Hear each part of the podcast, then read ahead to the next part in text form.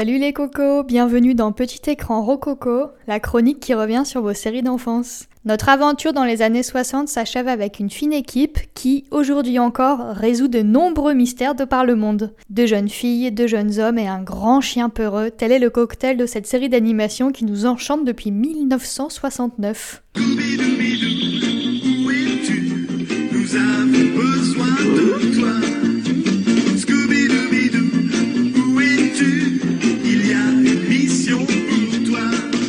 Cet extrait vous paraît un brin vieillot? Normal, il s'agit du tout premier générique de la première saison. Celui qui doit vous sembler plus familier date du début des années 2000, soit 30 ans plus tard. Vous voulez l'écouter? Ah, je sais pas. Bon allez, c'est bien parce que c'est vous.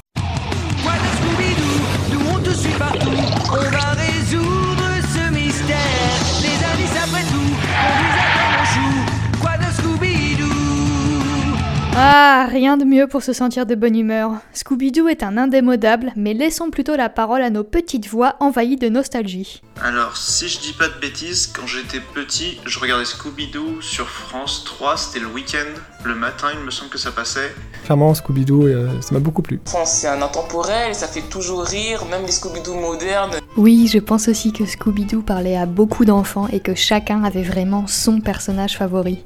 Puisqu'on en parle, quel était celui de nos cocos Vera, Fred et Scooby-Doo parce que Vera c'était vraiment un télo, celle qui résolvait les affaires, en plus avec sa tenue, puis les jupes, elle était hyper mignonne.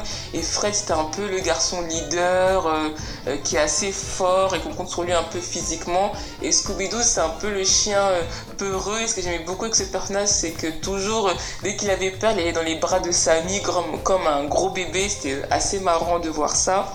Alors, personnage préféré, en fait, il y en avait deux. C'était bien sûr Sammy et Scooby, parce que c'était toujours les, les appâts qu'on envoyait se faire euh, surprendre par le monstre.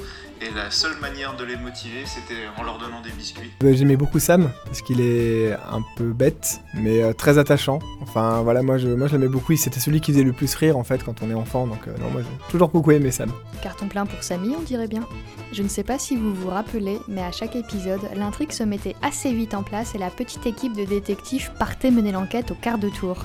Y avait-il un moment plus marquant que les autres, ou du moins qui suscitait plus d'impatience? C'était la fin, avec l'élaboration du piège afin de coincer le monstre, et le moment où il était démasqué, avec l'explication qu'il y avait derrière sur les différents indices qui auraient pu nous faire penser que c'était cette personne cachée derrière euh, le monstre. J'ai surtout souvenir qu'il euh, y avait toujours ce moment où il retirait le masque et moi, je sais pas, ça m'avait beaucoup, beaucoup plu. Et ce que j'aime beaucoup avec Scooby-Doo, c'est qu'on s'attend jamais à qui est le coupable et on est hyper investi comme les personnages dans les enquêtes et dans les énigmes.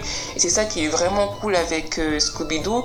Avant de terminer, nos cocos sont plus que motivés pour pousser une dernière fois la chansonnette. Point de Scooby-Doo, on est partout. On va résoudre ce mystère. Les indices après tout conduisent à toi mon chou. Quoi de Scooby-Doo? Je sais plus après. Comme vous pouvez le constater, beaucoup pensent naturellement à Quoi de neuf Scooby-Doo, la série de 2002. Au-delà de leurs personnages, les deux séries ont toutefois de réels points communs. Scooby-Doo Où es-tu, la toute première série, a été créée par Joe Ruby et Ken Spears, deux producteurs de télévision travaillant pour la société Hanna-Barbera Productions. Cela vous rappellerait-il par hasard les pierres à feu? Bonne pioche En 2001, Hanna-Barbera Productions est rachetée par la Warner Bros. Animation, qui continue à produire cette série sous le nom de Quad 9 Scooby-Doo? Question anecdote, il y en a à foison, et particulièrement en ce qui concerne les voix de doublage français. Et si on faisait un petit quiz vocal pour les reconnaître? Première voix à se prêter à cet exercice, Claude Chantal. Commençons par son doublage dans l'une des sagas les plus populaires de notre génération. Quand j'appellerai votre nom, vous vous avancerez. Je placerai alors le choix-peau sur votre tête. Et vous serez répartis dans vos maisons.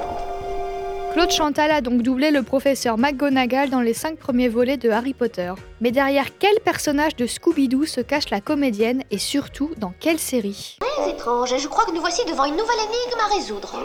Il s'agit bien de Daphné, celle de la version de 1969. Histoire que la différenciation soit plus évidente, voici la voix de doublage de Daphné dans la version de 2002. Samy, c'est là que les ex-girls tournent leur nouveau clip vidéo et avec un peu de chance, je serai dedans. Interprétée par Joël Guigui, cette dernière est également connue pour sa prestation de Bart dans Les Simpsons. Ah ouais, jusqu'à ce qu'on apprenne pour nous. Qu'entends-tu par nous? Bah genre, euh, t'es pas ma petite copine maintenant? Incroyable, pas vrai? Continuons maintenant avec Francis Lax. Son doublage dans cette saga mondialement connue est encore plus surprenant que Daphné, euh, pardon, que Claude Chantal dans Harry Potter. Solo. Je suis le capitaine du Millennium Condor. Chico dit que vous demandez à louer un appareil pour aller à Alderaan, c'est ça? Et Eh oui, Han Solo et l'un des personnages de Scooby ne sont en réalité qu'une seule et même voix. Mais de qui s'agit-il et en quelle année?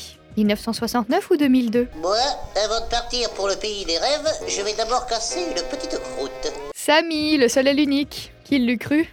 C'est à présent au tour du Samy du 21e siècle de nous faire écouter ce qu'il a dans le gosier.